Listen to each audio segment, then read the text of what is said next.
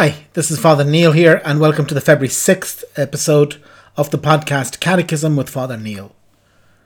So today we'll be reading numbers 232 to 237 of the Catechism. Paragraph 2 The Father. 1. In the name of the Father, and of the Son, and of the Holy Spirit. Paragraph 232. Christians are baptized in the name of the Father, and of the Son, and of the Holy Spirit. Before receiving the sacrament, they respond to a three part question when asked to confess the Father, the Son, and the Spirit. I do. The faith of all Christians rests on the Trinity. Paragraph 233. Christians are baptized in the name of the Father, and of the Son, and of the Holy Spirit, not in the names for there is only one God, the Almighty Father, His only Son, and the Holy Spirit, the most holy Trinity. 234. The mystery of the Holy Trinity is the central mystery of Christian faith and life. It is the mystery of God in Himself. It is therefore the source of all the other mysteries of faith, the light that enlightens them, it is the most fundamental and essential teaching of the hierarchy of the truths of faith. The whole history of salvation is identical with the history of the way and the means by which the one true God, Father, Son, and Holy Spirit, reveals himself to men and reconciles and unites with himself those who turn away from sin. Paragraph 235.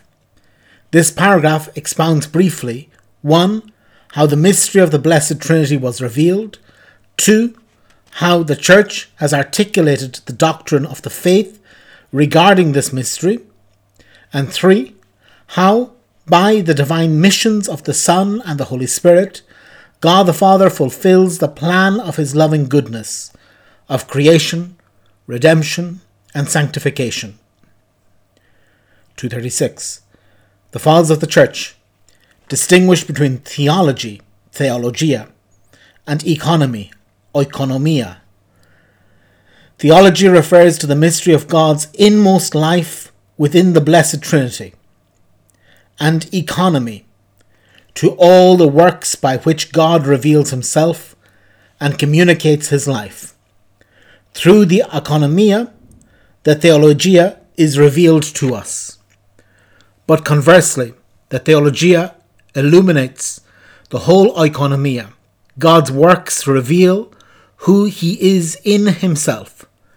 The mystery of his inmost being enlightens our understanding of all his works.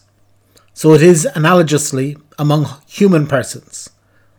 A person discloses himself in his actions, and the better we know a person, the better we understand his actions.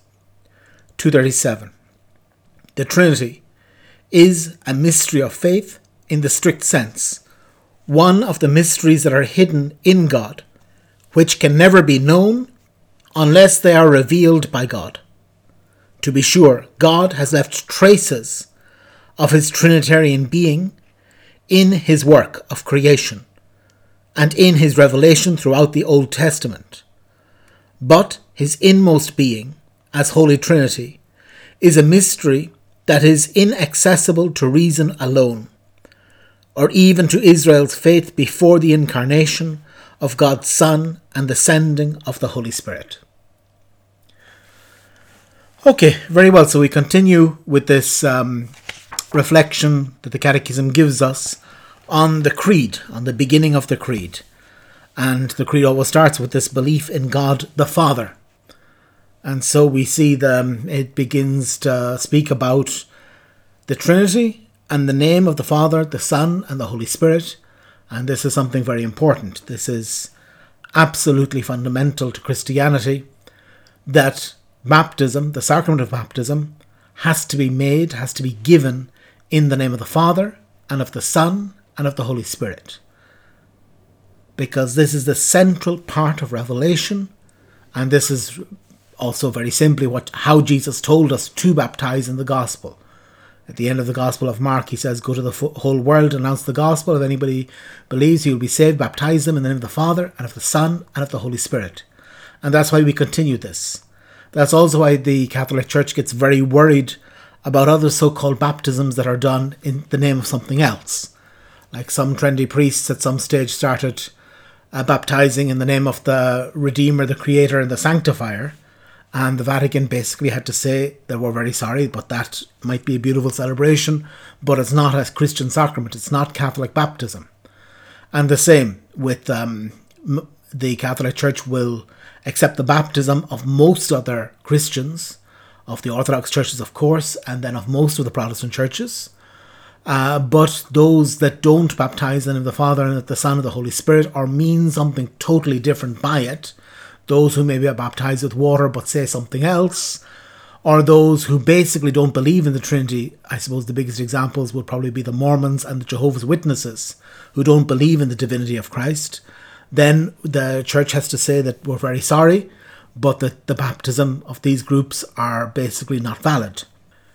Then there are two other points that I'd just like to underline very briefly. The first one is in paragraph 236, when it makes this distinction between theology and economy. Somebody wrote in with a question to me about economy, and it's true. We usually understand the word economy to mean something to do with money, with finance, with uh, politics, and this isn't what the Catholic faith understands by economy. Theology speaks about economy in the sense of this um, this revealing of God, that God shows Himself. That the theology, technically speaking, is the life within the Trinity, and that this inner life of God is theology, whereas that the blessed uh, Trinity, when it reveals itself, when God reveals Himself, He communicates His life, and this is the economy. The truth of the matter is, though, that um, generally the word economy is much more widely used in the Eastern Church than in the Western Church. In the West, unfortunately, it's it's like a concept that we don't use too much that we don't give it its full due. Whereas if you go to the Eastern churches, they're much better about speaking about the economy as this whole way that God saves us. So we need as Christians to think of economy as something good and not like we usually think of economy as something bad because we never have enough money. This isn't what it's about. The economy in Christianity is about the fact that God involves us in theology. He involves us in his Trinitarian life. He offers us eternal life. And then finally, to say that this thing at the very last paragraph we read, 237, is speaking about how the Trinity, yes, there are shadows of the Trinity that we can see in creation. Yes, there are shadows of the Trinity that we can see in the Old Testament, like, for example, when the three men come to visit Abraham in the book of Genesis, that these three mysterious men come to visit Abraham before the destruction of Sodom and Gomorrah, and Abraham understands in these three men, the uh, Saint Andrew Rublev, the most famous iconographer, has done a fantastic icon of this uh, hospitality of Abraham. But that Abraham receives these three persons and sees God in these three persons. And so the fathers of the church have always seen as this as a foreshadowing of the Trinity, as a way that the Trinity is talked about in the Old Testament. But the Catechism underlines that while we can say that God's existence is knowable to somebody who thinks enough about it, is knowable to a philosopher, that the existence of the Trinity is not, that there are shadows of it there, that we can discern it.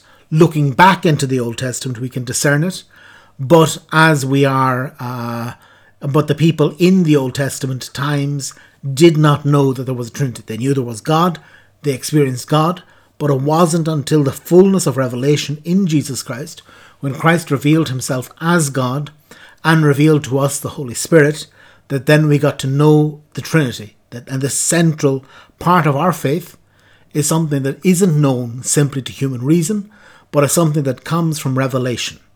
And so we'll continue our uh, talks tomorrow, and tomorrow we'll look at numbers 238 to 248. Thank you. God bless.